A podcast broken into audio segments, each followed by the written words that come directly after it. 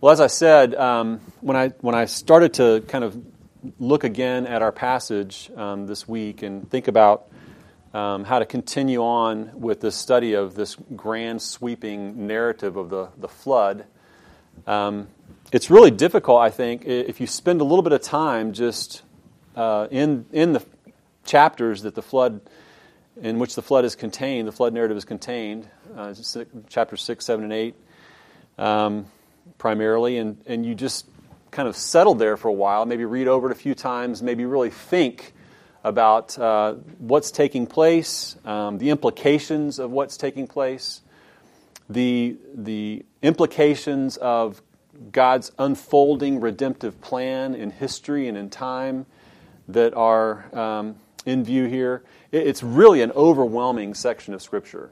Um, it really is a, it, not just in terms of the narrative content, but in terms of the implications of what's being um, unveiled or revealed uh, in, the, in the pages of Scripture in this section.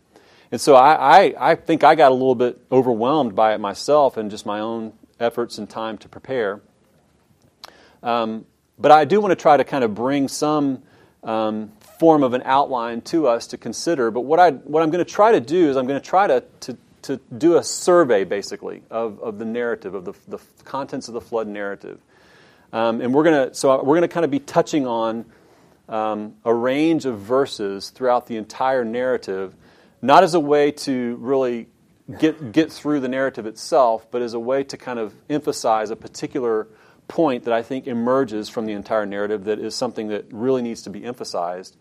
Um, and then as we move forward in the coming weeks, we'll, we'll dig deeper into um, you know, the verses and the passages as they unfold uh, in each of the chapters going forward. So today is not an effort on my part to try to rush through the totality of the narrative. It's really to make a more, I think, salient point that emerges when you look at the whole sweep of it in one big look. Um, it's what kind of what kind of washed over me as I looked at it. And hopefully, um, it will be an impactful um, way to look at this and think about this for you as well. Uh, we obviously began, though, when we started chapter 6 in this flood narrative, we, we began looking at the first eight verses with a little bit of detail. And what we saw there was what we called the spiritual backstory of the narrative. You really see um, sort of an introduction to the introduction of the flood narrative there. You really see, uh, for the most part, God's perspective and God's uh, input onto where this whole story is headed in the first eight verses. Um, but when we turned the corner last week, we started looking at the two central characters of the flood narrative that, that really are introduced in some greater detail or, or sort of elaborated for us some of the characteristics of these two central characters uh, as, as it relates to the flood narrative, and namely Noah, and then obviously God, the sovereign God of wrath and rescue. Noah, this man of tremendous distinction, and then God, this God of overwhelming wrath, and yet unbelievable grace and rescue and, and deliverance. And of course, we looked at Noah in particular and how his life and his character, in just these few verses that are revealed here, when compared to the, the other verses that are describing the rest of society, he is this man that stands in unbelievable contrast to the society around him. Stark, stark contrast. That's really the thrust of the passage there when it describes Noah and his character, is that it's just such a tremendous contrast, not just to those in his home or his neighborhood or his community, but the entirety of society around him. Because the emphasis that we see here in the first few verses of Genesis chapter 6 is this emphasis on the corruption of man. And then you have Noah and his uh, distinguished character being revealed as a tremendous contrast to all of that. Obviously, we see how um, the focus is on the corruption of society and on the violence of society at that time in these first few verses. Um, and then we see Noah starting off in uh, chapter really in, in, chapter 8 how he found favor in the eyes of the Lord. He, he found grace in the eyes of the Lord. He was a recipient of the grace and favor of God. And so, therefore, in verse 9, he was a righteous man. He was right with God. He belonged to God. He had fully given himself in faith to God. Uh, Hebrews 11 7 gives us greater uh, elaboration on the nature of his faith and the, how it allowed him to become an heir of the righteousness that comes by faith, it says in Hebrews chapter 11, talking of Noah. It says he was a blameless man in chapter 6, verse 9, someone who is really flawless. It's the same term that's used as, uh, in, for example, in, in Leviticus to describe a sacrificial lamb who was without blemish. So he, he, was, he had moral purity. He was a man who walked in, in virtue, uh, in, in consummate purity and virtue, even. Um, he was a very devout man. Uh, he walked with God, so his devotion was characterized by a walk, which is an indication of, of daily living out his faith, daily living out his relationship and his position with God and his relationship to God in faithfulness and devotion. Um, he was an influential family man, and uh, we took that as an inference from the fact that uh, his three sons and his wife and his sons' wives uh, joined in him in this enterprise, and there's no indication of fallout or rebellion or anything upon, on the part of his family. They, were, they found favor, obviously, in the eyes of the Lord, too, but they also were followers of Noah's lead in this. So there seems to be uh, at least an inference here of his influence in his own family. And then he was an obedient man, and we saw that in verse 22. We see that he had comprehensive obedience, that all these things that the Lord told him to do, which, by the way, were crazy things on the surface, on the face of it. Just crazy, crazy things. You know, build this giant wooden box that you're going to put all these animals in, and, and you're going to do this in the context of a society who is bent completely against all the things of God. And you're going to do this as God commands you, and you're going to, in the process, proclaim imminent judgment. And that's the reason for this giant box that you're building in a land where there has not been rain. And yet it says in verse 22 that he did this. And not only that, but he did all that the Lord commanded him. So there's this characteristic of, of not just obedience, but comprehensive obedience that's really rooted, obviously, in a comprehensive faith and trust in his God. I mean, just imagine the degree and depth of faith and trust that ha- would have to be drawn upon to obey so willingly and so faithfully and for such a long period of time in the face of tremendous hardship and ridicule and who knows what. It's hard to imagine really what. And don't you think one of the reasons it took so long is he spent a lot of time preaching to the people who came to watch, to look at him. I mean, God always sends a prophet or somebody ahead of his judgment to give people a chance to repent. Yeah, so he was a proclaimer. He was. And there was there was lots of time devoted to that. But then of course, you know, constructing a vessel like this was no small task either. So just the time that was invested in demonstrating both in his faithfulness and proclaiming uh, who God was and his coming judgment, but also his faithfulness in carrying out this, what on the surface would be a, a really insane task was just an indication of his character as a very a, a, great man, a distinguished man of obedience. And then we see this other character, and I, I you know I use the term character uh, for the sake of, of the context of our study. I don't certainly mean to diminish who God is by calling him a character in a story, but I think you know what I mean. In the narrative, he he is he emerges obviously as a central character, and we're going to talk much more about that today. But we see him as this autonomous judge, jury, and executioner. Autonomous in that his judgment is based upon what he determined that he saw, that the earth was corrupt in his sight, and it was filled with violence. And he saw the earth, and behold, it was corrupt, for all flesh had corrupted their way on the earth. In other words, we talked last week about how God's determination of judgment and his determination of the form of judgment or the means of judgment and his determination of executing that judgment centers completely and totally and exclusively on him in his purposes, in his wisdom. He does not defer or refer to others to determine whether or not this thing that he is going to do is fair or right or just, that justice flows out of him because he is indeed fully just. And so he does have this characteristic, this sovereign characteristic of supreme autonomous judgment that's on display in these passages. But he's also a great deliverer and this whole section is really focusing as well on this great deliverance of these few people, these few chosen, select people, Noah and his family, And not only that, we talked about how he's the designer of deliverance. And that's what's really a neat observation from this account is that he's not just the deliverer, but he's the, the meticulous designer of deliverance. And really, we see that characteristic of God all throughout Scripture that God is not just proclaiming that he is a deliverer, he is not just proclaiming that he will deliver, but he actually pr- plans it out. There's detail in his plans. And there are times throughout the unfolding of redemptive history where we see meticulous detail of those plans. And not the least of which is, is what we see unveiled for us um, in the New Testament when the plan of Christ and his redemption was meticulously planned. We talked about, I referenced that passage in Acts that says that according to the predetermined plan of God, Jesus was executed on our behalf. So we see God as autonomous, sovereign God of wrath and rescue in that he, he judges things and judges people according to his own purpose and his own wisdom and his own plan, but his, but his deliverance is also uh, designed, and he is the designer of that deliverance.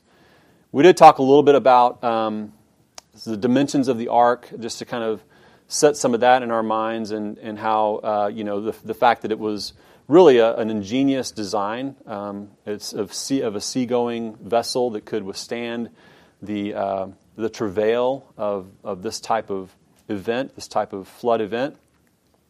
Um, and we talk, I, referenced a, an article, a study that was done um, that really kind of highlights the fact that the dimensional design of the ark is still, from a, proportional perspective, is still held up as a a standard basically of design for for seagoing vessels in terms of the proportion of length to width to depth and that kind of thing. So there, has been engineering studies and all that that have been done, and it's really uh, it's really a remarkable um, uh, you know understanding of, of the ingenious nature of, of the desi- design itself. It was, it was designed without a keel, and it could roll over, except it's the only boat that was built on land and then landed on land. Yeah. And it had a full load, so it, it didn't need a keel.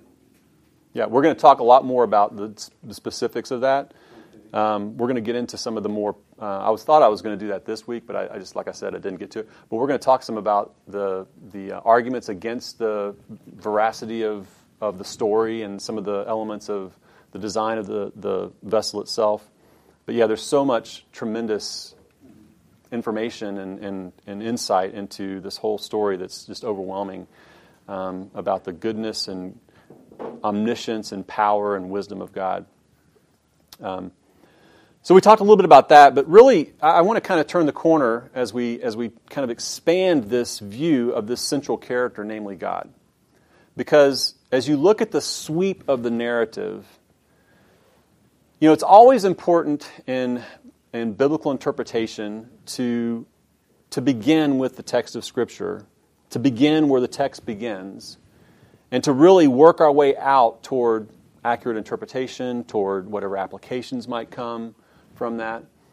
Um, and oftentimes, what happens, in, especially in uh, this particular section of Scripture, is that uh, people have a tendency to work their way out from other thinking whether it be um, other thoughts about what you know what could survive in this kind of flood, what kind of vessel could survive, or you know could these many animals fit on this kind of vessel? You know, there's these outside um, uh, sort of scientific studies or methodologies or whatever that are brought into the pages of Scripture, and then the Scripture is interpreted through the, that lens. And there's a real danger in, in terms of just a principle of biblical interpretation in doing that. That's not to say that you don't, it's not helpful or useful to look at outside sources or anything like that, but in terms of just the principles of understanding what the scripture means by what it says, really principles of, of biblical interpretation, it's important to begin with the text of scripture and really, really start there intently. And context and those kinds of things. Dr. William Barrick kind of highlights this point. He wrote this article. Um, it's really a, it's on the, the issue of the flood. The title of the article is Noah's Flood and its geological implications. But he has this, this one statement, this one paragraph that I just want to read to you. He says, um, All study of the flood needs to begin with the biblical record itself. Careful analysis of the record in Genesis 6 through 8 should be the only basis upon which anyone considers potential geologic implications. However, in spite of the revelatory nature of the biblical record, many, many evangelical scholars continue to give up valuable ground to secular scientists and liberal biblical critics. Evangelicals too often attempt to baptize secular and humanistic theories in evangelical waters without realizing that those theories and their methodologies have never been converted. While there are valuable kernels of truth buried within contemporary critical and so called scientific studies, evangelicals must take great care to irradiate the material with the Word of God so as not to unknowingly and unintentionally introduce secularized thinking into the church.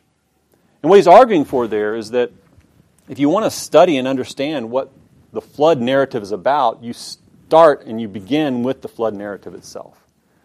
And you work your way out from there. And that's true of any, any place in Scripture. And it's really the, the contrast between what is called eisegesis versus exegesis. These, these sort of technical terms in biblical interpretation. Eisegesis, just to give you a definition, is the act of imposing meaning onto a text and is often described in terms of reading into the text rather than out of it. Whereas exegesis is a systematic process by which a person arrives at a reasonable and coherent sense of the meaning and message of a biblical passage. Ideally, an understanding of the original text is required, and in the process of exegesis, a passage must be viewed in its historical and grammatical context with its time, purpose of writing taken into account. So then you get to this whole idea of what's called grammatical historical hermeneutics, which is something that that we would embrace here as a, as a method of biblical interpretation in our church. But just to give you a little bit of background of, of this principle, and hopefully I'll be able to pull all this together in just a moment of, of the importance of this. In 1515 AD, Martin Luther rejected the elaborate fourfold hermeneutic. Hermeneutics is the methodology of interpreting Scripture. It's a, the principles and might call it the science of biblical interpretation or the methodology. He rejected the elaborate fourfold hermeneutic that had been pro- predominant throughout the medieval centuries and which led to some very far fetched allegorizing of the Bible, leaving scriptural interpretation in the hands of the experts who alone were capable of figuring out the secret things that Bible passages really meant.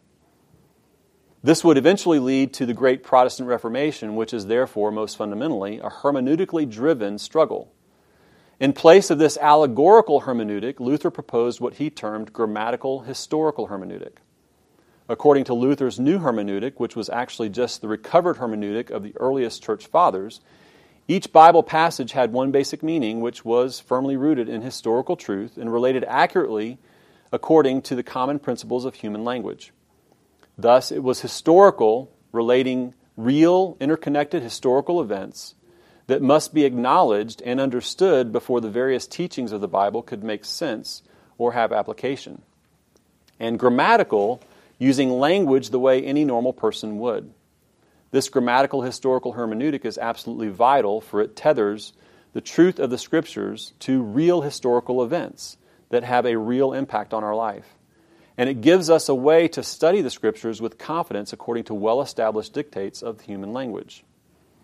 Another article regarding studying of the flood says, says it this way The guiding principle used by secular geologists to interpret the rock record is, quote, the present is the key to the past, which means that the geological processes we see operating today at the rates they operate today are all that are necessary to explain the rock layers. While catastrophes such as local flooding and volcanic eruptions are allowable because they do occur today, any suggestion of global catastrophic flood as described in the Bible is totally ruled out before the geological evidence is even examined.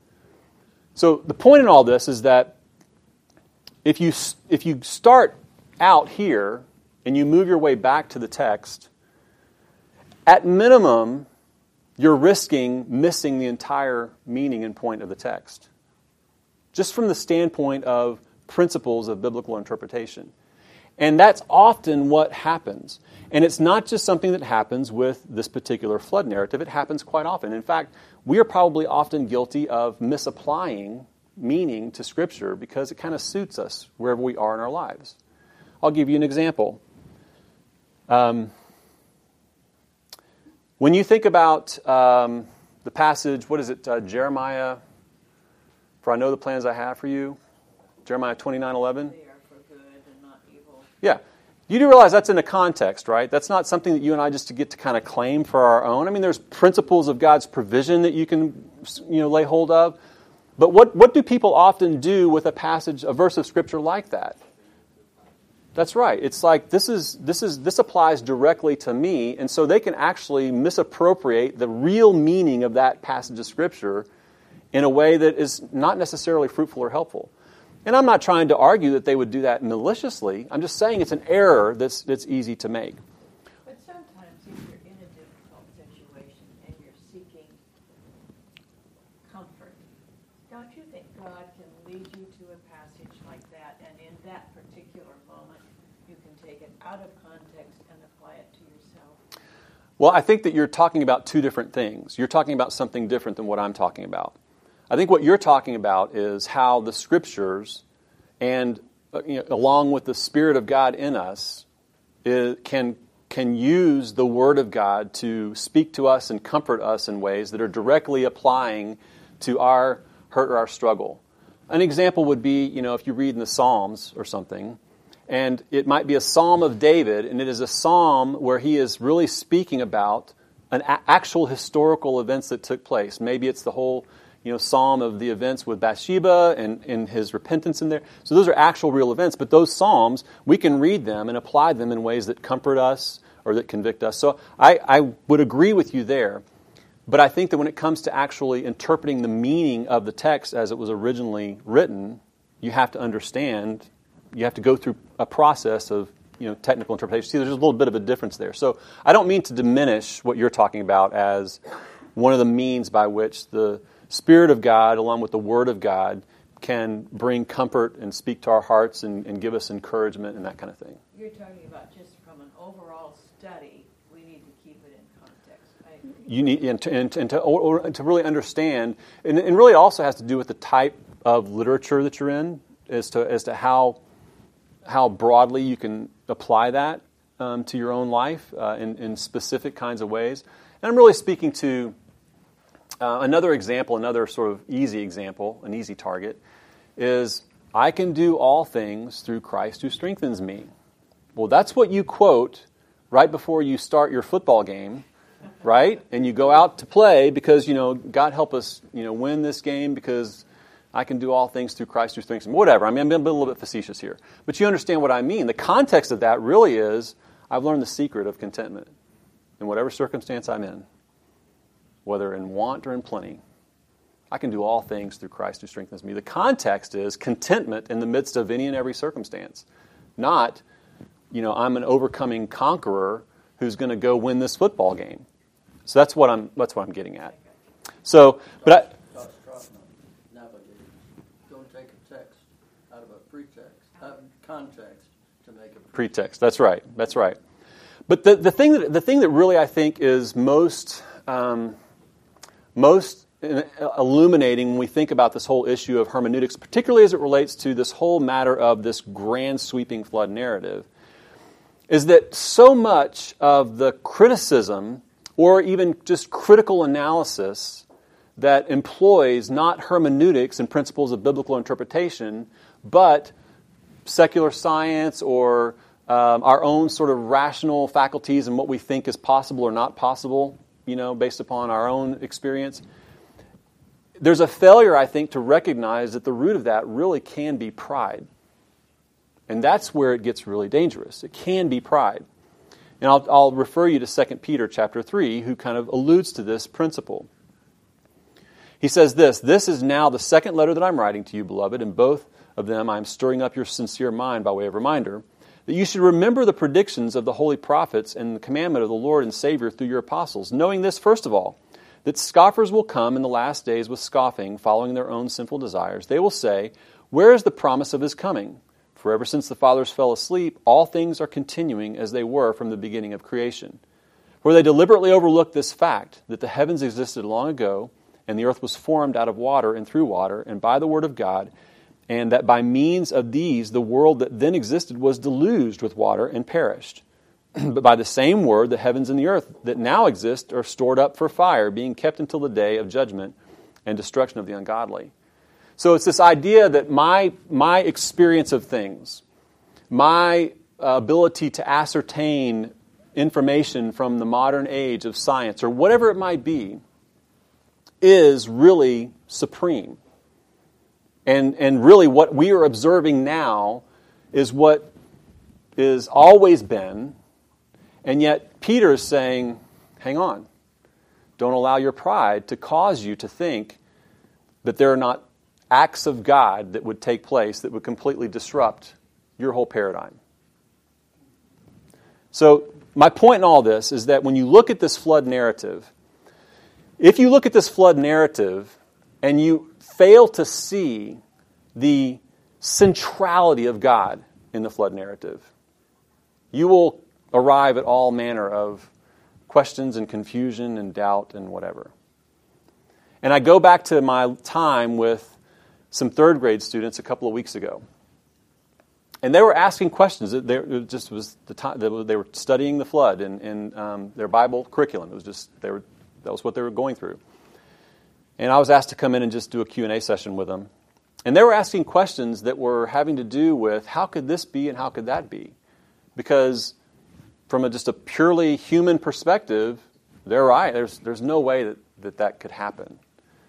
But they weren't thinking in terms of, well, God actually was really very much involved in this whole thing, very directly involved in this whole thing. And when you look at the text of Scripture, you look at the sweep of Scripture, and this is what I want to do in the last few minutes that we have. I want to give you this great survey of the entire narrative to just make this point that you see God not just declaring that something will be, but He is so actively involved in so much of what is going on here that He is really the central character in this whole flood. I mean, I kept having this thought in my mind this is God's flood, this is God's ark.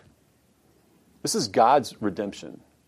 He, he is so central in, in, in his, and he's not apologizing for anything, and he's not making excuses for anything. I mean, he's just out with everything. So if you look at the section in verses 1 through 8 of chapter 6, in this section we, talk, we call the spiritual backstory of the flood, in verse 3, and again, I'm going to do this pretty quickly here. This is in a survey fashion. But in verse 3, you see there God's determination of future judgment. Then the Lord said, My spirit shall not abide in man forever, for he is flesh, his days shall be 120 years. So you see this determination of future judgment, at least as it's revealed to us in the scriptures. Then verse 5, you see God's assessment of man's corruption. So again, God's, God's determining something, He's giving an assessment of man's corruption. It's all about God here. The Lord saw that the wickedness of man was great in the earth and that every intention of the thoughts of his heart was only evil continually. Then in verse 6, you see God's grief over man's pervasive wickedness. And the Lord regretted that he had made man on the earth, and it grieved him in his heart. Then you see in verse 7 God's decree of comprehensive judgment. So the Lord said, I will blot out man whom I have created from the face of the land, man and animals and creeping things and birds of the heavens, for I am sorry that I have made them. And then you see God's redeeming grace revealed in verse 8. God, but Noah found favor in the eyes of the Lord. You see this indication of God's grace. But again, the focus here in the spiritual backstory is on God, God's determination of the flood of future judgment, his assessment of man's corruption, his grief, his decree of comprehensive judgment, and God's redeeming grace. It's focused on him. Then in the second section, in this preparation for the flood, in verses 9 to 22, starting in verse 9 of chapter 6, you see Noah's distinguished relationship with God. The focus there is how Noah was related rightly to God, to his Maker, as a contrast to how everyone else was not related rightly to their Maker. There in verse 9, these are the generations of Noah. Noah was a righteous man, blameless in his generation. Noah walked with God. That's the, that's the distinguishing moniker, his right relationship with God. Then you see God sealing up, uh, excuse me, then you see God's assessment of man's corruption again in verses 11 to 12. Now the earth was corrupt in God's sight, again, in God's sight, and the earth was filled with violence. And God saw the earth, and behold, it was corrupt, for all flesh had corrupted their way on the earth. So again, God's assessment, one more time, in a little bit of a different term, a little bit of a different insight, with talking about the violence piece of it. but clearly full corruption. Then you see God's determination again, coupled with his decree of future judgment, future comprehensive judgment in verse 13. And God said to Noah, I have determined, I have determined to make an end of all flesh, for the earth is filled with violence through them. Behold, I will destroy them with the earth. So again, God's determination and decree of future judgment. And it's comprehensive in nature. And then you see God's redemptive plan revealed. So again, coming back around to that theme of God's grace on display in verse 14 to 21. Make yourselves an ark of gopher wood. Make rooms in the ark and cover it inside and out with pitch. This is how you're to make it. The length of the ark, 300 cubits, its breadth, 50 cubits, and its height, 30 cubits. Make a roof for the ark and finish it to a cubit above and set the door of the ark in its side. Make it with lower, second, and third decks. For behold, I will bring a flood of waters upon the earth and destroy all flesh, uh, which is in the, in the which is uh, uh, in which the breath of life, uh, excuse me, in which is the breath of life under heaven. Everything that is on the earth shall die. Am I getting this right? Yeah, his plain will. 14 I will establish my covenant with you. There's the covenant promise. I will establish my covenant with you, and you shall come into the ark, you and your sons and your wives and your sons' wives. And everything living and all flesh you shall bring two of every kind, uh, every sort, to keep them alive with you. They shall be male and female. Of the birds according to their kinds, and the animals according to their kinds, of every creeping thing around, and on and on it goes. And also take with you every sort of food that is eaten and stored up, and it shall serve as food for them. So on and on it goes. This is God's plan of redemption. He's giving Noah direction. Here's what you are to do, and here's how this plan is going to unfold. Focus again on God and His plan. And in that plan, you see that promised covenant in verse 18. So God's grace being revealed as well. And then when you get into the actual prevailing destru- destruction that's coming, that's being talked about here, it, it comes then starting in verse, uh, excuse me, in chapter 7. And you see there that, first of all, God directs the entrance into the ark in verse 1 through 5. Then the Lord said to Noah, Go into the ark, you and all your household, for I have seen that you are righteous before me in this generation. Take with you seven pairs of all clean animals, the male and his mate, and a pair of animals that are not clean, the male and his mate, and seven pairs of the birds and of heaven, and also male and female, to keep their offspring alive on the face of the earth. For in seven days I will send rain on the earth, forty days and forty nights, and every living thing that I have made I will blot out from the face of the ground. And Noah did all that the Lord commanded him.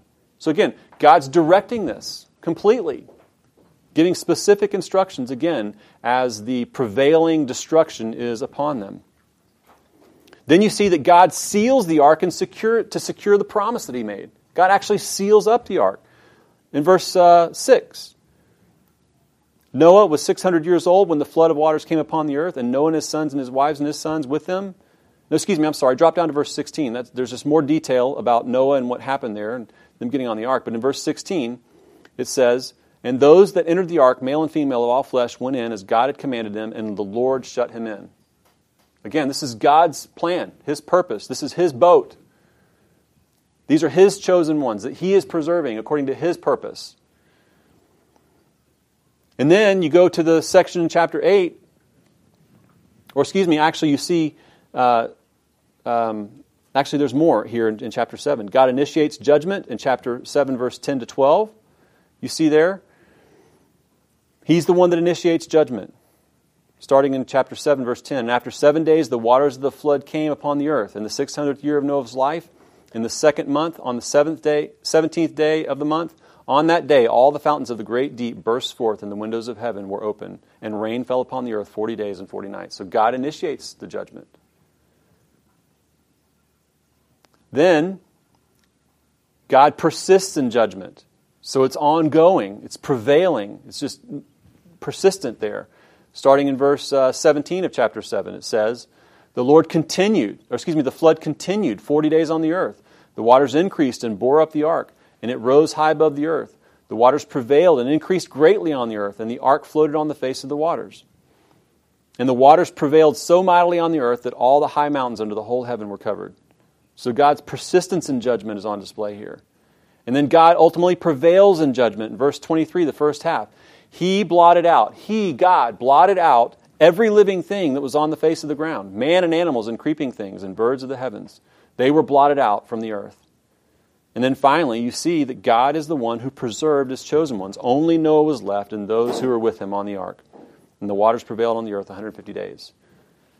So, even in this section of the actual flood, it is God who is actively at work, directing the entrance to the ark, sealing up the ark, forecasting the imminent judgment to come, initiating the judgment, persisting in judgment, prevailing in judgment, and then preserving his chosen ones as he promised. And then you get into chapter 8, and you see the deliverance and the covenant promise, promise that comes after the flood. And again, it's, it's God's, God is the focus. Chapter 8, verses 1 to 4. But God remembered Noah and all the beasts and all the livestock that were with him on the ark. And God made a wind blow over the earth, and the water subsided. And the fountains of the deep and the windows of the heavens were closed, and the rain from heaven, from the heavens was restrained. And the waters receded from the earth continually. At the end of 150 days, the water had abated, and in the seventh month, on the 17th day of the month, the ark came to rest on the mountains of Ararat. So God began the process of completing this deliverance of his chosen ones on the ark. He initiated this action. Then God directs the final deliverance of his chosen ones. Look at verse 14 of chapter 8. In the second month of the 27th day of the month, the earth had dried out. Then God said to Noah, Go out from the ark. So he said, Go into the ark when I tell you. And now he's saying, Go out from the ark. This is God saying this. Go out from the ark, you and your wife, and your sons and your sons' wives. Bring out with you every living thing that is with you of all flesh, birds and animals, and every creeping thing that creeps on the earth, that they may swarm the earth and be fruitful and multiply on the earth. Again, God directing this. So Noah went out, and his sons and his wives with his sons' wives with them. And then we see at the end there, God decrees a new covenant.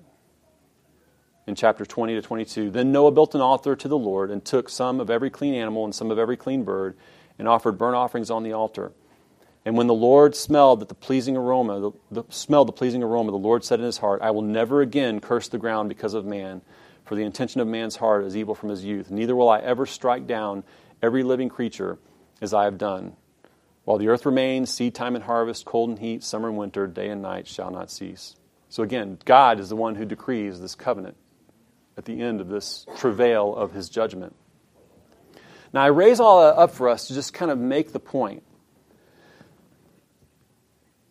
I would much rather someone come to the text of the flood narrative and say, you know what, I just I think it's I think it's a story of myths I really think it's, it's intended to have some spiritual purpose. It's intended to have some theological sort of meaning. But the facts of it, you know, the, the facts that are unfolded, it's really not true. It's not factually accurate and true. It's intended to be understood as sort of a, a mythical tale with spiritual meaning. Maybe kind of like an Old Testament kind of parable or something like that. I would, much, I would be much more comfortable with that kind of view, even though I would completely disagree with it than to take something that is so explicitly about God and His purposes in assessing the state of things on planet Earth and His desire to preserve someone in redemption and His plan of how He's going to preserve them and His decree of how He's going to unfurl this amazing, overwhelming wrath and judgment and His detailed planning of how that's going to play out and His initiating of that judgment and his persisting in that judgment and his fully carrying out that judgment exactly as he said. And then his directing the provision of rescue. Get on the ark. Here's what you're to do go get on the ark now. Get all the animals in there on the ark. Now, when it's time to get off, get off the ark. And then he establishes the covenant. The entire narrative is focused overwhelmingly, without apology, without a lack of clarity, on God and his direct, explicit purposes and plans of judgment and redemption and then renewal in a new covenant. So to come at that kind of text and to try to put things into it, to have it mean something different than that, is much more problematic in my mind than to just say, I just can't, I can't believe that it's true. It has, to, it has to not be true factually and it has to mean something else. That's why I gave that whole introduction about the importance of biblical interpretation. You can disagree with the veracity of the content there. That, you know, you could, in other words, you can apply to that section of Scripture some genre of literature other than historical narrative and come to some different conclusions about it. And that, that would be at least logically coherent. But to come at the text and the narrative like that, that so overwhelmingly focuses on the activity and work and purposes and really prophetic utterances in God's plan of judgment here, and try to make it mean something else inside the text, a form of eisegesis in my mind, I think is really, really dangerous and does great damage to the meaning of Scripture. You end up losing this overwhelming sense of God's sovereignty, His sovereign purposes in salvation, His sovereign purposes in judgment, His sovereign character and nature to do all that He wills according to, he, according to how He pleases. It's so easy to miss all that and to get lost in the weeds of trying to reconcile how all the animals made it onto the ark, as though that is something that God could not accomplish when he is the central character in the whole narrative. So that's what I was overwhelmed by as I looked at this. God is capable of doing whatever he wills and whatever he desires and whatever he designs. And this narrative is so focused on his plans and his purposes that it's very difficult for me to start anywhere else in terms of understanding the purpose and plan of him revealing it to us in this way. That's all I have. It's 10 after. Any questions or thoughts as we close? We'll get into some more detail and some of the more, um, you know, various views on, on the, uh, the narrative and, and really some interpretive things that, I, that have been helpful for me to learn as well um, that I think are hopefully will be interesting for us as we look forward, uh, as we move forward in the, in the text as well going forward. So let's pray.